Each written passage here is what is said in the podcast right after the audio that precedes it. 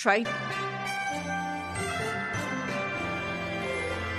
From the heart of our nation's capital, here's Family Research Council President Tony Perkins.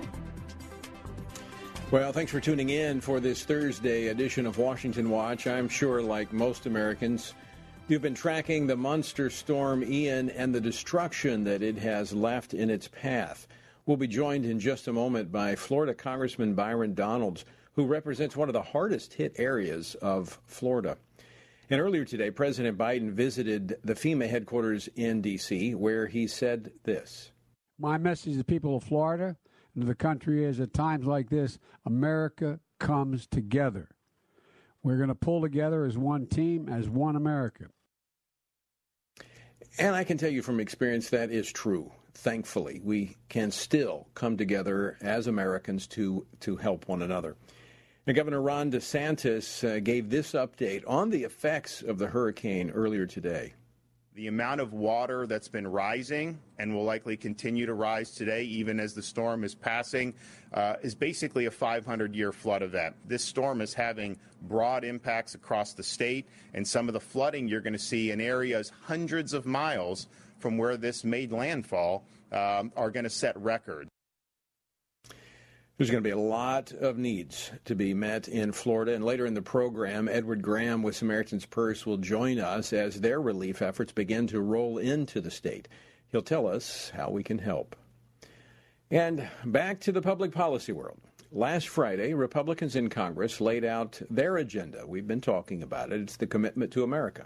Well, today, this morning, actually, the Republican Study Committee, which is the kind of the conservative compass of the Republican Party in the House, released the family policy agenda, which really kind of informs what the GOP will prioritize in the next Congress as it pertains to families if they gain the majority.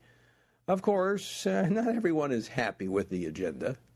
And they continue to put politics over patriotism to give us nothing but talking points and platitudes devoid of any substance, any vision, any agenda for the American people. I would venture to say, in fact, I would make a wager, if I if I did, if I were a betting man, that he has not read, he has not read the commitment to America nor the family plan put forth by the Republicans in the House. I can assure you of that. That was House Democrat Caucus Chair Hakeem Jeffries earlier today with his talking points. We'll get a legislative update in a little bit from FRC's Connor Semelsberger. He's the Director of Federal Affairs here at FRC. And finally, Iran launched missiles and a drone strike that killed at least 13 people in the Kurdistan region of Iraq yesterday. He was blaming they were blaming them for continued unrest on the streets of Iran. Now this unrest uh, that is moving into its second week comes after the death of a 22-year-old woman at the hands of the morality police. The unrest could literally be destabilizing this dangerous regime. However, however, some say the efforts of the Biden administration to resurrect the flawed nuclear deal could strengthen the hand of the mullahs against the people. Right now, America's policy toward Iran is hopelessly schizophrenic.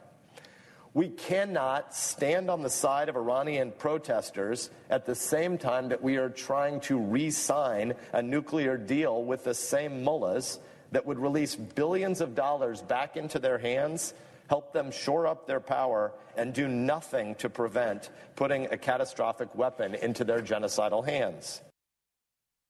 That was Nebraska Senator Ben Sasse on the Senate floor yesterday.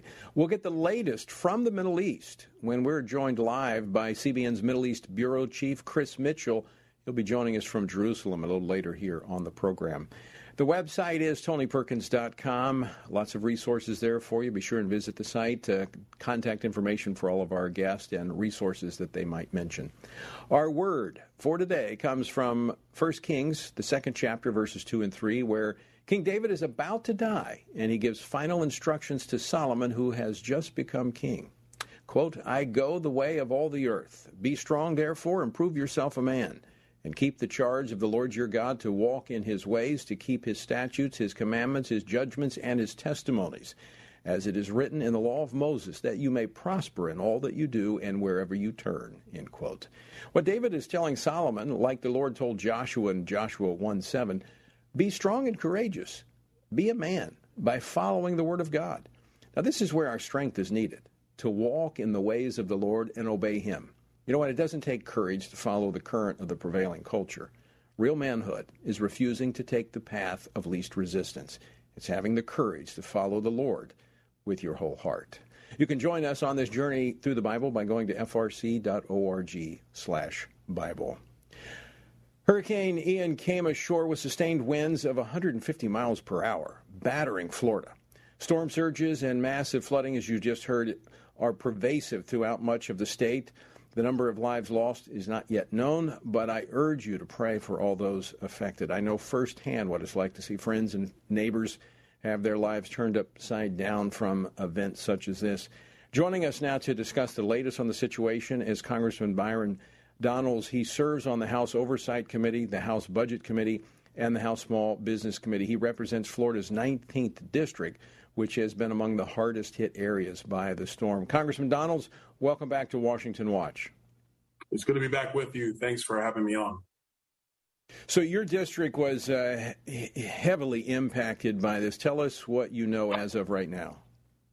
Well, as of right now, um, obviously we were heavily impacted. All the coastal regions uh, from Marco Island all the way through Sanibel, Captiva, Fort Myers Beach, uh, Bonita Beach, and Cape Coral, and Fort Myers all sustained heavy flooding.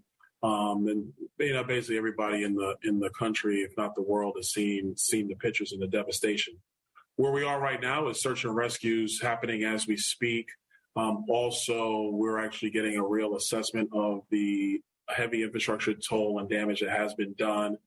The immediate need right now is trying to restore access to potable water for the people of Lee County. Our potable water system is out completely right now. Um, most of the power is out in Lee County. We're going to have to rebuild portions of our grid because of the damage. Um, and then, of course, we have uh, some of our bridges, our, our, causeways to our barrier islands. They have been they were ruptured by this storm. Uh, so it's going to be a, a, lot of recovery, a lot of work to be done right here. Um, and you know, but the biggest sigh of relief, if there is one, is that as of now, uh, casualties have remained very, very low. And so uh, we're just still monitoring that. Like I said, a lot of search and rescue is still yet to be done. Um, but, you know, we, we're just taking one step at a time. So, Congressman, did, did a lot of folks evacuate? Did they take the warnings and leave the area? Well, that's the part that's still going to be remains to be seen. I think in Southwest Florida, people have gotten accustomed to these high wind events. We were we were hit with Hurricane Irma a few years ago, um, but what we've never had to deal with was this level of storm surge. The storm surge was devastating. Uh, there were people who evacuated. We also had people who decided to hunker down. And unfortunately, when they saw the storm surge come in, um, they tried to get to either on their roofs or try to evacuate altogether. Um, and so right now, the thing, the thing that is not known, frankly, is are there any casualties from people who were trapped by storm surge. That's the part we're still trying to assess right now. We don't have an answer to that. Now, you were in the state legislature. You mentioned Irma. You were in the legislature when that uh, hurricane hit Florida. You mentioned the storm surge. Is that the major difference between uh, those two uh, weather events? 100%. It's without question. Irma, I believe it was a category four, uh, a pretty strong category four uh, storm when it hit when it hit uh, Southwest Florida. And the concern at the time was we were expecting seven to 10 feet of storm surge. Well, the storm surge never materialized. The storm actually broke down on the back end and it never really happened. Uh, so you had the wind damage, which was significant enough, but not the flood damage. This storm completely different. Like I said, every coastal, every coastal area in Southwest Florida was inundated with anywhere from three feet to 16, 18 feet of storm surge. Um, it was it was very devastating for our area. There's a lot of rebuild that's going to have to take place. Now, where you know it takes usually my experience in Louisiana, having gone through a number of these storms in various capacities, it uh, you usually take 36 hours before you start to get a good assessment. And the I think we've gotten a lot better at the first responders in terms of the, the federal government and others coming in. Uh, but what what are what has the early response been from FEMA? It sounds like the president has been working very closely with uh, Governor DeSantis to get the the uh, necessary relief materials into the state. Well, look, I, I, really have to commend our first responders, our, our Florida Department of Emergency Management, and FEMA. Uh, they've all been working hand in hand. The coordination has actually gone uh, quite well. Uh, we did a lot of pre-positioning, a lot of pre-planning before this storm, uh, which is a, a, credit really to all three levels. Um, and I think that's really what's important for the people of Southwest Florida. Um, but that work continues, like you said. These assessments is probably going to take us you know, 36, uh, 48 hours, you know, um, hopefully it doesn't take 72 hours to get a real understanding of the level of devastation that we're dealing with. And, uh, but, you know, FEMA has, FEMA has been a, a great partner for us through this. I was at FEMA headquarters yesterday, uh, getting a, a real time assessment of the assets they have prepared to go into Southwest Florida when the storm passes. Um, that all looks to be going according to plan. Uh, what you, the thing you don't know, and you can never really understand with these storms, is the totality of the need. And you can only really get that once you do your initial assessments. So they've been right. a great partner. We're going to continue to work uh, um, hand in hand with them so that the people of Southwest Florida can recover. And I was talking with some earlier today. Uh, I was looking at the, the, the pictures coming across television sets in all, all across America the pictures just do not tell the full story. You've got to be see it firsthand, and when you're there and you see the devastation uh, from a storm like this, it is just overwhelming. And I think one of the things that I, again, through experience, is that people you get tunnel vision because you're cut off from everything, and you become you know really discouraged and despondent. And I think that's why it's important to have you know the, the federal government responding, but also we're going to be talking a little bit later about Samaritan's Purse, bringing hope and help uh, to those affected by these storms. It's, I think it's critically important the rest of the country, you know, lean in and help uh, our neighbors in Florida. Well, I, I completely agree with you. Um, during Hurricane Irma, I was I was on the ground. I was out doing some initial assessments. Uh, right now, I'm in Washington. I head back tomorrow uh, to to get to work and, and do that work on the ground. And yeah, when you're in a recovery mode from a major disaster, it can be disheartening sometimes, but I think the key thing is, and, and I think this is the real special thing about people. Uh, when the chips are down, people come together. Um, the politics, that all ends, that goes away. The petty differences, those go away. And people are focused about recovery, helping their neighbor, helping their fellow man.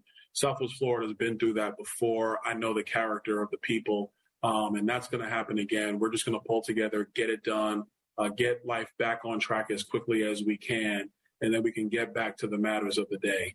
Uh, but any assistance that comes in from around the region, Samaritan's Purse is a great organization. You know, we've done work with them in the past. Also, the state of Florida has stood up a, a, a fundraising platform for disaster uh, assistance. It's floridadisasterfund.org. That's floridadisasterfund.org.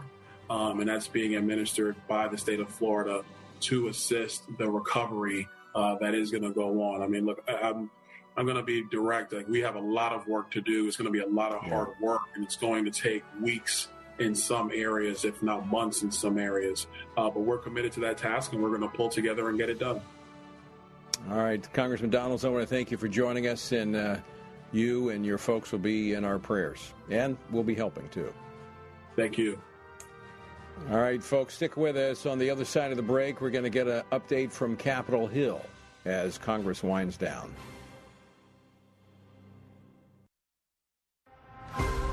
Would you like to spend consistent time in God's Word? Then join Family Research Council on an exciting journey through the Bible. FRC's two year Bible reading plan helps you to approach daily Bible reading intentionally. You will dive deeper into the nature of God and how His Word speaks into cultural issues of today. All wisdom comes from God, and He has given us the Bible as a way to understand the world. His Word is necessary in our lives, so much so that Christ said, We are to live on every word that comes from the mouth of God. He calls it our daily bread because we need it daily to sustain us, and nourish us spiritually, just like food does physically. Start this adventure today with Family Research Council. When you sign up, we'll text you with daily passages and questions that help prepare you for conversations with your friends and family. To begin this journey, visit frc.org/bible.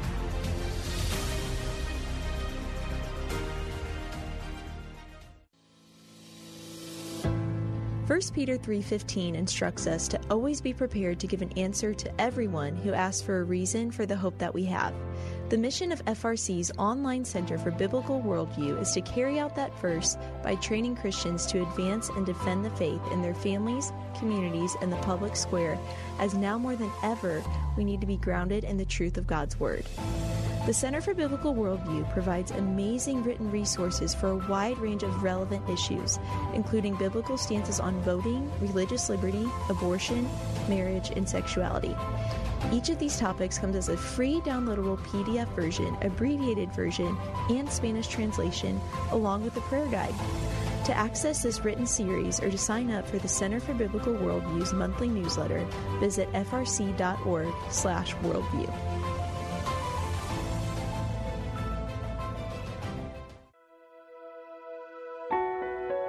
Did you know that from as early as 12 weeks, and certainly by 20 weeks, an unborn child can feel pain? Did you know the issue of pornography is growing among women? Did you know that pornography, sex trafficking, and abortion are all linked and on the rise across the globe? Issues such as pornography, human trafficking, drug legalization, and abortion are all violations of human dignity and have resulted in the devaluation of human life in our culture. Family Research Council stands firm on the principle that every life has value, ought to be respected, and has been designed for a unique purpose.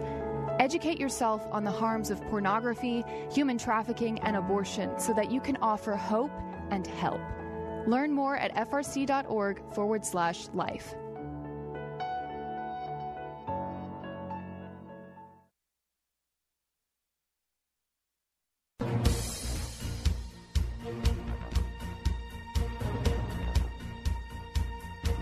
Welcome back to Washington Watch. I'm your host, Tony Perkins. Good to have you with us. Uh, speaking of prayer earlier, I, I, do want to invite you to take the pledge to pray, vote, and stand as we move into this fall's election. Actually, we should be praying all the time for our country, but in particular, when we face some of the issues we do as a nation, uh, and there's such a clear contrast between the two governing ideologies that are being offered, we need to pray pray for wisdom, pray for decision, but we, uh, discernment. But we need to vote, and we need to get our friends and our family members registered in voting as well. So, will you take the pledge? In fact, ask your friends and family to take the pledge. You can text the word pledge, P L E D G E, pledge to 67742. That's 67742. You'll get a link, and uh, you can take the pledge to vote, pray, and stand.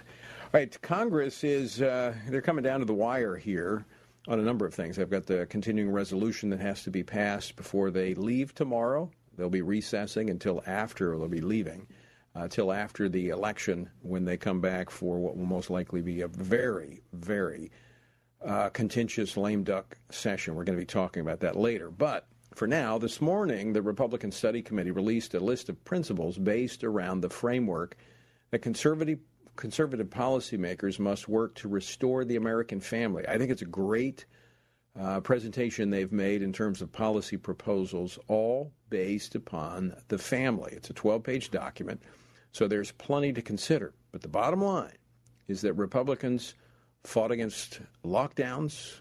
They're, they're wanting to continue the fight against woke indoctrination and bureaucratic interference in schools. They believe parents they believe parents should be the determiners of their children's future.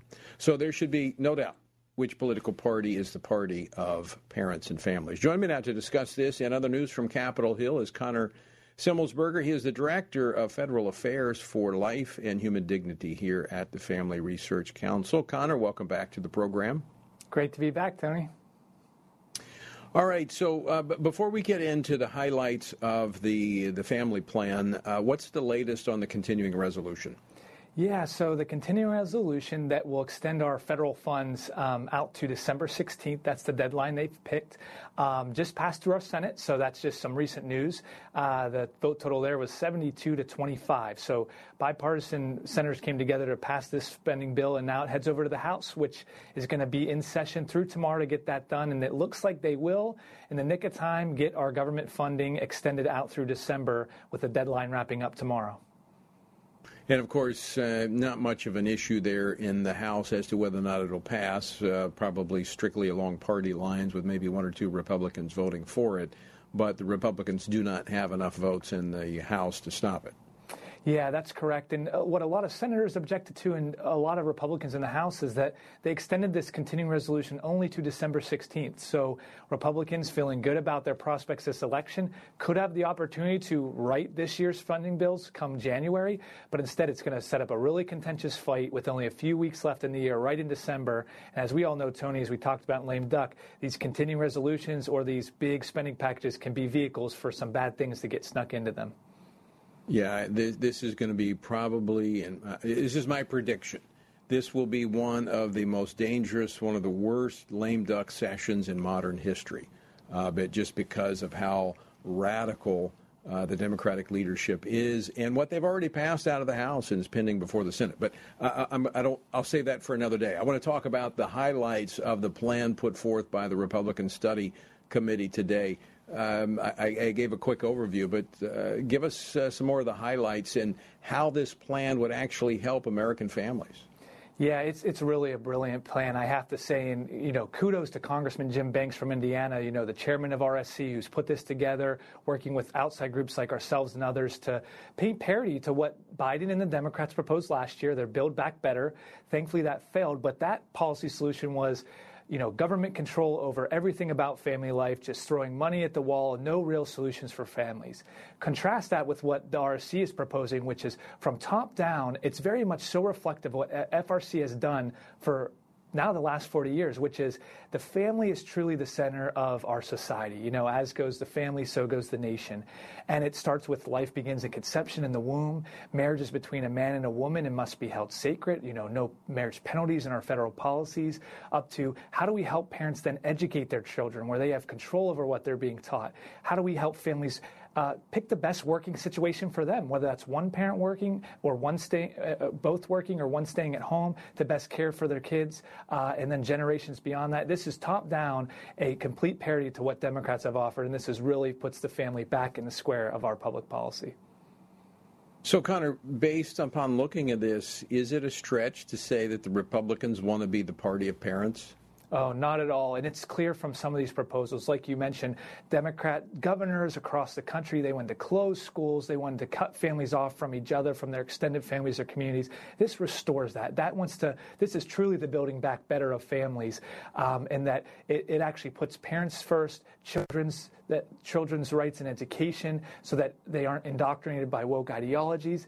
And like I said, it just values all those things that make our society good, which is the family thriving and surviving, especially in these hard economic times when so much inflation has hurt working families. This helps fix a lot of those problems not only taking on the economic issues, but they're not afraid in this proposal to take on these crazy ideological battles over gender. You know, biological men shouldn't be in women's spaces, competing in girls' sports. We shouldn't have to be using false pronouns. I mean, they go right after it. Yeah, and that's great to see because for so long it's been sort of a struggle to get even conservative elected lawmakers to really stand for these values. This platform does that, like you said, beats about this abortion ideology that the only thing that helps women that are in need is abortion, rather than giving them, you know, good health care and a support system. This is about fighting against those gender ideologies that destroy children's lives, that, you know, doing surgeries on young minors, even sometimes without parental consent. They go right at that. Um, and, and standing up for parents' rights in education. So parents are the drivers of children education rather than um, government bureaucracy like our Department of Education here in D.C. Well, Connor, thanks for the update. Uh, some good news, and hopefully we'll see some of these policies actually become law in the years ahead. That's right, Tony. All right, Connor Semelsberger, who's uh, head of our federal affairs up on Capitol Hill. By the way, another plug to take the pledge. It, it, those types of things will only happen if men and women of conviction to, of the Constitution and of moral right and wrong, biblical truth, are serving in office. So take the pledge. Text the word pledge to 67742. All right, coming up, we're going to be joined by Edward Graham with Samaritan's Purse on what they are doing and preparing to do in Florida. So stick with us. Are you a university student? Do you know a university student, specifically one who wants to grow as a Christian leader to positively influence public policy and the culture? Look no further. Family Research Council has a life changing 12 to 15 week internship program that has prepared and equipped students to take the next step in their professional journey. With a speaker series focusing on careers and callings, lectures from prominent conservative leaders, and weekly biblical worldview training, students will grow in personal and professional development. Interns have the opportunity to work in policy, communications, event planning, and more.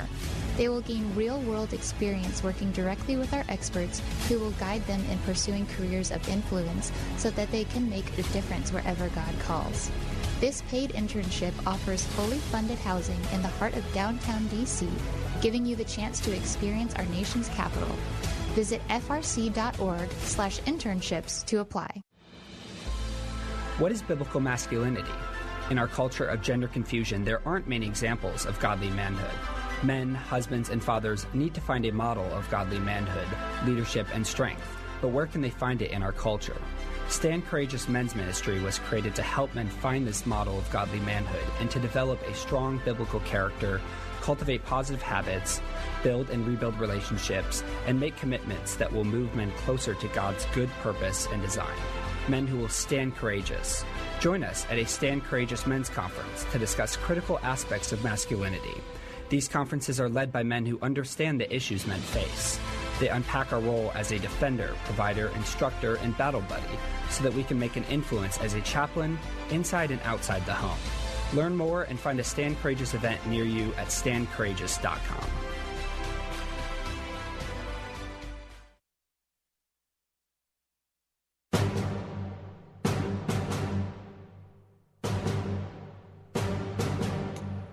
This is Washington Watch. I'm Tony Perkins. The website is tonyperkins.com. I encourage you to visit the site. Lots of resources there for you to be an informed and engaged citizen.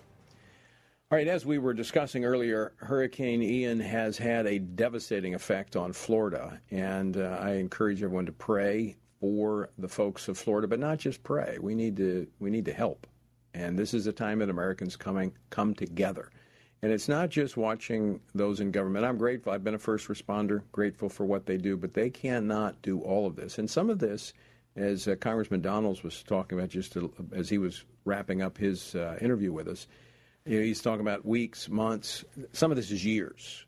Uh, in fact, Samaritan's Purse, uh, as they have responded to so many of these storms, when they uh, when I was pastoring, we hosted them at our church. They were there for two and a half years after the flood back in 2016 in my home state. Uh, and they stay with it until the work is done. Joining me now to discuss the work that Samaritan's Purse is doing on the ground and will be doing in the weeks, months, and probably years ahead is Edward Graham, Vice President of Operations for Samaritan's Purse. Edward, welcome uh, back to Washington Watch. Tony, thanks for having us on. Appreciate it.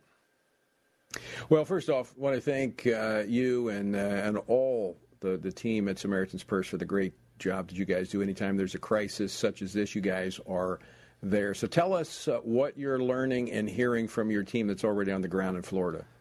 Yeah, uh, you're watching the news as well, and our team's reporting similar. The devastation, especially the wind damage, the water damage, the flooding, uh, the storm surge that came into many of these places. Uh, Fort Myers, one of the epicenter there, we have teams looking at. My sister is actually from there. it's where she lives, has a home there. She's actually up with us right now here in the mountains, getting away from it. But the teams are responding to those locations. And we always work through the local church. As you just talked about, we've partnered and lived at your church.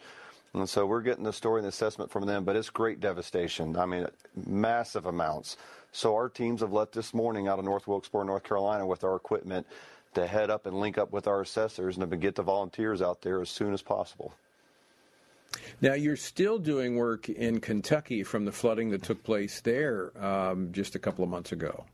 Yeah, that's correct. We've been up in Kentucky. Matter of fact, we're still in Mayfield, Kentucky, where the tornado hit last Christmas, where we're doing rebuilds, building homes for the non insured and uninsured there.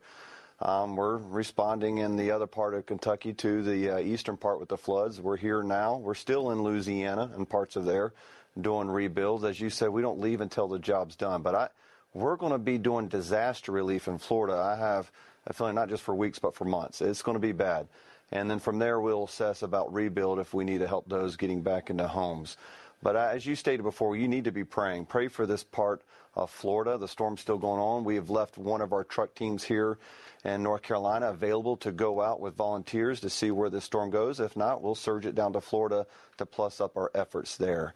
Um, but this is where we partner with the local church. The church does great things for their communities. And after we leave, we want to see the church thriving and following up with those new believers and making sure they're being discipled. And of course, you go in with uh, Billy Graham Ministries and their chaplains, disaster relief chaplains. And, and I can just say from experience, when we partnered with Samaritan's Purse during the course of the year, as the ministry went on, we baptized over 100 people in our churches. So it's a holistic ministry, not just helping people muck out their homes and, and piece their lives back together, but it really is giving them hope. And, and that's what's so, I think, important to know about the work that Samaritan's Purse does. Uh, you're exactly right. You know, at Samaritan's Purse, we meet the immediate needs, the immediate physical, just like the Good Samaritan, where he bandaged, he gave water, he gave transportation. But as you know, we both know the most important part of that story is a debt had to be paid. He paid the debt to the innkeeper to make sure that he could stay at that house. The debt that Jesus Christ paid, that's what we want these homeowners to know when they've lost hope that God has not forsaken them. And so the Billy Graham Rapid Response Chaplains do an incredible job with that. They're actually, we also deploy teams down to Puerto Rico. And we've been down there serving. We had an aircraft go down there, our cargo plane go down earlier in the, in the week, and they're serving there. And we're also putting another hospital in Ukraine um, and where those cities that were just liberated, we have BGA trained RT chaplains there serving alongside our doctors. So, Edward, as folks are concerned about what's happening in Florida and they want to do something, there's ways to help. They can they can give money to the Samaritan's Purse, but they can also begin to line up to volunteer to go down and help in the relief effort. Now you're exactly right. First, ask for your prayers. You already mentioned that. And that's the most important part: is pray for the state and for those homeowners and pray for our teams that are responding. But if you're willing and able, and you may cannot do it this week, but maybe it's next week. We're going to be there, as you said, for weeks or months. But go to SamaritansPurse.org and it'll say how to get involved. And you can sign up for this response here in Florida and get down there. And it doesn't matter what your background, construction, you could be a school teacher, a coach. It doesn't matter. We just need people that are willing to go out and serve and love their neighbors. So it's going to be tarping roofs, mucking out homes, cutting back the drywall. We want to get these homeowners quickly back into their houses.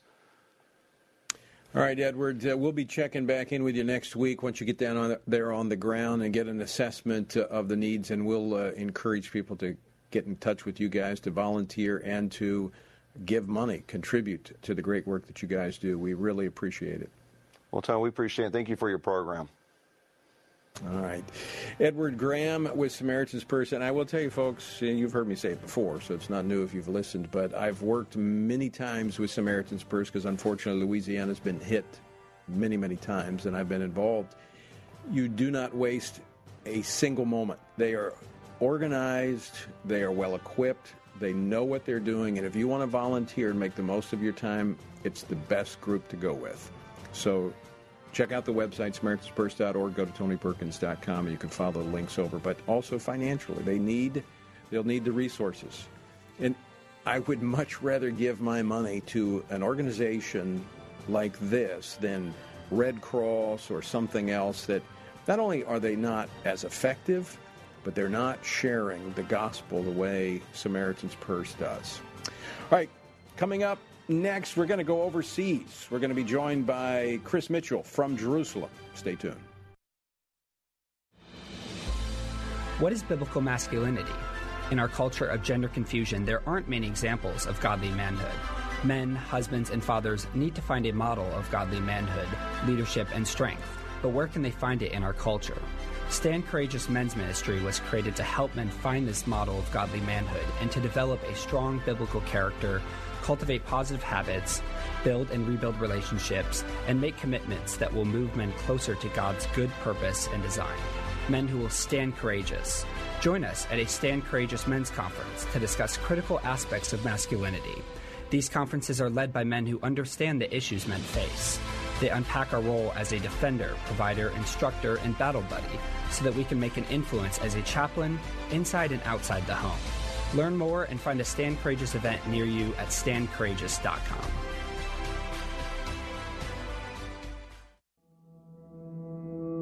With the increase in tech censorship of conservatives and Christians, Family Research Council created a tech subscription platform to be sure we don't go completely dark due to censorship. It is important to us that we stay connected with you and that you stay informed. So if we get canceled, you can still access updates on faith, family, and freedom. How? Just text STAND to 67742 to sign up for our text alerts, and you will get FRC's content straight to your phone. Again, just text STAND to 67742 and you will get alerts on the biggest stories of the day. With just a simple text, always have access to our content and stay informed and connected with like minded community. Text STAND to 67742. That's STAND to 67742.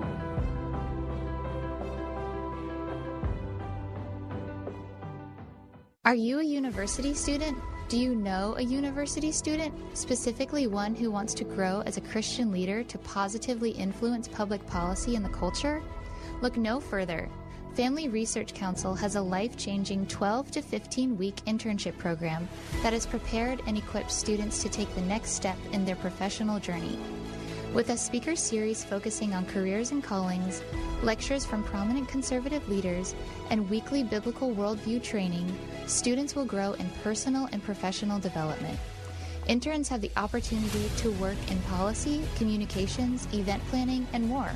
They will gain real world experience working directly with our experts who will guide them in pursuing careers of influence so that they can make a difference wherever God calls. This paid internship offers fully funded housing in the heart of downtown DC, giving you the chance to experience our nation's capital. Visit frc.org slash internships to apply.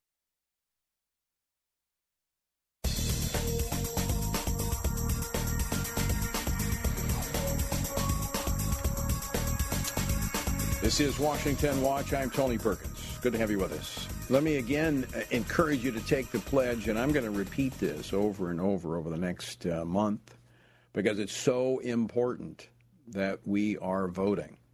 There has never been a clear contrast between the two major parties in this country and what they're offering Americans in terms of their governing philosophies and ideology and the policies that flow from that. Now, we don't endorse candidates uh, here at the Family Research Council, and I'm just encouraging you to, to vote, to be informed, and to vote your biblical values. And so, will you take the pledge to do that? That you'll pray. You'll pray for our nation. You'll pray for. You'll. Truth regardless. If you want to join the thousands that have already taken the pledge, well, pledge the word, uh, text the word pledge to 67742, 67742, and share that with your friends. We, we have to overwhelm them at the polls. Protests in Iran continue as uh, I think we're about on the 10th or oh, going into the second week as thousands flood the, st- the streets of uh, Tehran in defiance over the death of a 22 year old woman. Now, Iran's morality police arrested the woman alleged, allegedly for not wearing uh, her headscarf appropriately, and she died in, the, in their custody shortly thereafter. Now, dozens of people have been killed by the Iranian regime in the ensuing protest, which, frankly, actually do not show any signs of slowing. Well, yesterday, Iran launched attacks on the Kurdish region of Iraq, blaming them uh, for um, the uh, what was happening in the streets of Tehran. Joining me now to uh, discuss this live from Jerusalem is uh, Chris Mitchell. Middle East Bureau Chief for CBN News. Uh, Chris, welcome back to Washington Watch. Tony, great to be with you again. So, uh, what's the latest that's happening there in Iran? Well, from my understanding, uh, Tony, the latest is about 88 people officially uh, have been killed during the protests, but that number is likely uh, much higher than that because what happens sometimes when uh, people go to recover the body of their loved ones, they have to, in order to get the body, they have to uh, actually pledge that they will remain quiet. Uh, so a lot of people, as you said, dozens of people have died. Uh, I, apparently on Saturday, there's a protest planned uh, in daylight in Tehran. So that's one thing to be keeping an eye on. Uh, another thing that's happening inside of the country is some of the businesses are beginning to close down in support of the protest. So uh, it doesn't seem to be uh, slowing down. Uh, it has spread throughout the country. And uh, and one thing to note too, the internet seems to have been shut down. It, despite the fact that Elon Musk had said that he would activate Starlink. Uh, it's a little problematic because he needs receivers on the ground uh, to spread that internet. So uh, the government is trying to uh, just shut down any social media that's coming out of Iran. But uh, these protests seem to be very widespread and very fervent. So we've had protests before in Iran. What's the difference about the current protest? Well, it, there are some similarities uh, between the protests that uh, were in 2009, uh, the so-called Green Revolution. There have been protests since every year since 2017 uh, in one form or another. Uh, perhaps the difference here is uh, is how deeply it is uh, among the people. It, it's not just about the hijabs. It, that's certainly the focal point right now, but it goes deeper than that. Uh, people really do want uh, regime change. Uh, they don't want a moderate regime. They want uh, this regime that's lasted since 1979 to be toppled. Uh, one encouraging news is that two U.S. senators, Senator Bob Menendez, Senator Mike Rounds, have called for regime change. And I talked to earlier today to a uh, Iranian uh, person that's now living in the U.S. Uh, said that's huge uh, development. That some of the uh, senators would would go that far to change uh, or advocate a change in U.S. policy, and also if we see other nations uh, start to support these protests, that could make a difference. Uh, but a lot of people, uh, Tony, are asking the question: you know, is this a tipping point that the regime could right. change? Uh, it's very hard to say what will happen, uh, but it the odds, I think, or the favor, the support would be on the regime change uh, the regime, that is, they have the guns, uh, they have the army, they have the, the forces. Uh, the people have their fervency, their their uh, deep seated distrust and hatred for the regime. But whether or not that's enough, it remains to be seen. I mean, they're very vulnerable right now, I would think, with uh, the economy, with all that's going on. In fact, I, I want to play a, a clip from uh, Senator Ben Sasse from yesterday on the Senate floor. Play clip number seven, please. Right now, America's policy toward Iran is hopelessly schizophrenic. We cannot stand on the side of Iranian protesters at the same time that we are trying to re sign a nuclear deal with the same mullahs that would release billions of dollars back into their hands help them shore up their power, and do nothing to prevent putting a catastrophic weapon into their genocidal hands. Mm. Do you see it that way that the administration, by trying to re enter this nuclear agreement, is bolstering the hand of a vulnerable regime? Yeah, I, I can't. I think uh, he's just uh, hit it right the nail on the head, uh, Tony. He said it very clearly. Uh, giving billions of dollars through a nuclear deal would just fund this uh, genocidal genocidal regime uh, to suppress its people, to oppress its people, uh, to spread its uh, brand of Shiite ideology and around this region against Israel. That it, it, says almost daily that it will want to wipe out the Jewish state. It would fund the Houthis in Yemen, Iraqi Iranian militias in, in Iraq and Syria. Uh, Hezbollah, Hamas. Uh, it, it is schizophrenic uh, to be, on the one hand, uh, standing with the protesters, but also uh, negotiating with the regime that, that would literally uh, just fund their genocidal uh, ambitions uh, around this region. Uh, hopefully that there'll be some change of mind and, and perhaps be, this deal won't go through that would just fund uh, the Islamic regime. So, Chris Mitchell, how is this being viewed in Israel, which obviously has a lot more skin in the game than the U.S. does? Because, uh, you know, Iran, they they have uh, Israel in their crosshairs, and they have the means to to come after them. Yeah.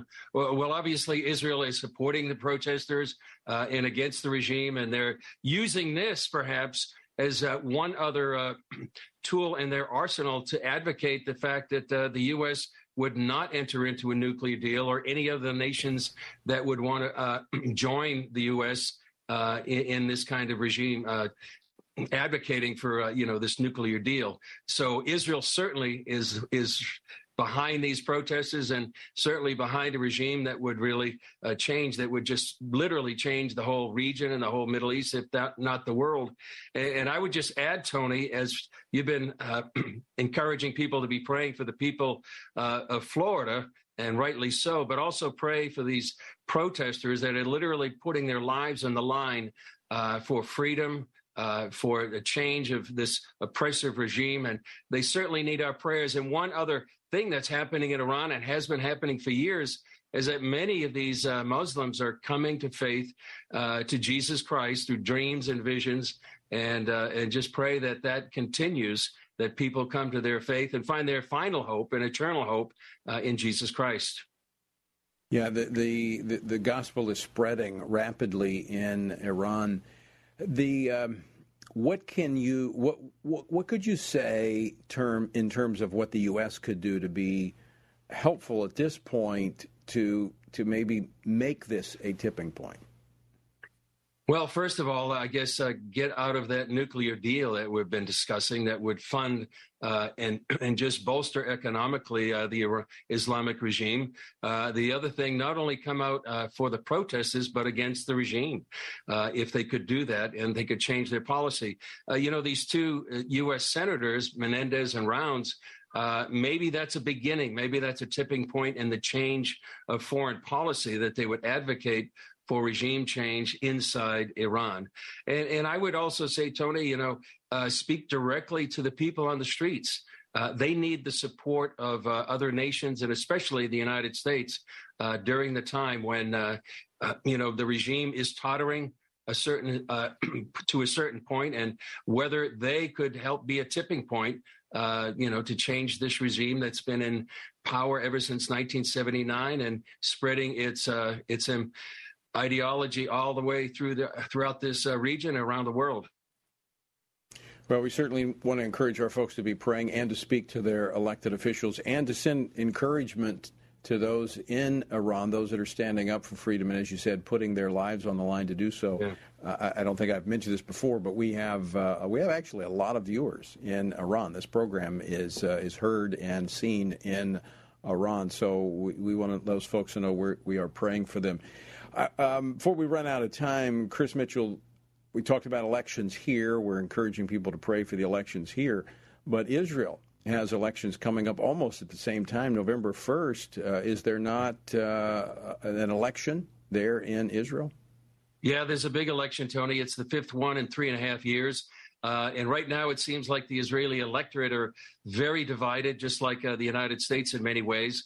And uh, the recent polls show that uh, the Likud party, led by Benjamin Netanyahu, might be able, by the narrowest of margins, be able to put together a coalition of 61 seats that would be a majority in the Israeli Knesset of 120 seats. Uh, right now, the election is is that narrow narrow. Uh, uh, as it is right there, and we'll see what happens. Just a few votes either way for any one of the literally 30 plus parties here uh, would make a difference and could tip the uh, balance uh, one way or another. But uh, certainly uh, a time to be praying for this election, too, uh, to see which direction the Jewish state will be going come after November 1st. I mean, the, the challenge with such a narrow margin of, of a governing coalition is that you know one or two people change their mind and there goes your uh, your government. It's exactly what happened with the former government, led by uh, Naftali Bennett and Yair Lapid. Uh, a couple of those uh, members decided to uh, defect. They had a narrow majority of 61, and it went down to 59. So then uh, the government collapsed. So uh, it is. It's it's difficult to say. You know, one of the main factors right now is Bibi Netanyahu. Uh, a number of people are against him, even though they join, they they are ide- ideologically uh, aligned with the Likud party, but they don't want Benjamin Netanyahu. That's one of the biggest factors why there's been so many elections in the past three and a half years. We'll see if that changes. Uh, in this election, but uh, it's still very, very narrow uh, uh, margin to see what's going to happen in November 1st. But I would imagine, given the volatility of the world, even more so than it was a year ago, we see what's happened in Ukraine, we see what's happening mm-hmm. in Iran, that uh, Israelis, I would think, want a strong hand uh, at the wheel uh, going forward for the Israeli nation. That's what a lot of people think. I mean, certainly the people that are supporting uh, Benjamin Netanyahu and Likud, they see him as a, uh, you know, the kind of leader they want to take into this uh, precarious Middle Eastern world. Uh, in fact, right now, uh, polls have shown uh, consistently throughout this time of political volatility that they still do favor Benjamin Netanyahu as they want him as the prime minister. but because of the political dynamics, uh, it makes it very hard to get that 61 seat majority. Uh, but but many people say he would be the the hand on the wheel to uh, to guide uh, the Jewish state through some of these uh, turbulent geopolitical waters, whether it's Russia, whether it's Iran, whether it's uh, Hezbollah or Hamas, or U.S.-Israel relations. many people would prefer him right now. I tell you, love him or not, uh, an amazing leader that's been able to uh, to lead Israel through an awful lot over the years. Yeah, Chris that's Mitchell, true, I want to thank you.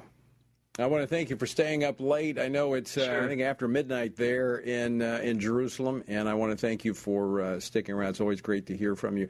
Uh, you mentioned praying for the elections. Obviously, you know, uh, as believers here in this country, we're very concerned and interested in what happens in Israel. Uh, beyond the elections, what else should we be praying for? Well, pray for, for the people right now. You know, they're just celebrating Rosh Hashanah, the Jewish New Year. Uh, so I should say uh, Shana Tova, which means uh, Happy New Year, and uh, have a sweet and prosperous New Year. Uh, they're going through a time of introspection. They call this the 10 days of awe, you know, going from Rosh Hashanah to Yom Kippur, which will be next week, the Day of Atonement. And I think uh, pray uh, for the Jewish people for, uh, you know, their spiritual renewal during this time uh, as they actually ask forgiveness. They look for forgiveness uh, during this time to m- make amends, right? And uh, it's a very deep, deeply spiritual time here in uh, in the land during this time. And then followed that by the Feast of Tabernacles uh, later in the month of October, and uh, it's a very special time here spiritually. All right. Well, Chris Mitchell, I look forward to maybe seeing you in Israel sometime in the near future. We'll look forward to that, Tony. All right. Thanks so much for being with us, Chris. Chris Mitchell with CBN News. He is the Middle East Bureau Chief. Great guy. And do be praying, do pray for the folks of uh, Israel, their elections, and uh, for the people, that they would truly know the Lord. And pray for our nation, that we would truly walk with the Lord. Take the pledge. Text the word pledge to 67742. Until next time, I leave you with the encouraging words of the Apostle Paul found in Ephesians 6, where he says, When you've done everything you can do, when you've prayed, when you've prepared, and when you've taken your stand, by all means, keep standing. Washington Watch with Tony Perkins is brought to you by Family Research Council and is entirely listener supported. Portions of the show discussing candidates are brought to you by Family Research Council Action. For more information on anything you've heard today, or to find out how you can partner with us in our ongoing efforts to promote faith, family, and freedom, visit TonyPerkins.com. Also, to leave a comment about Washington Watch, call our watch line at 1 866 372 7234. That's 1 866 372 7234.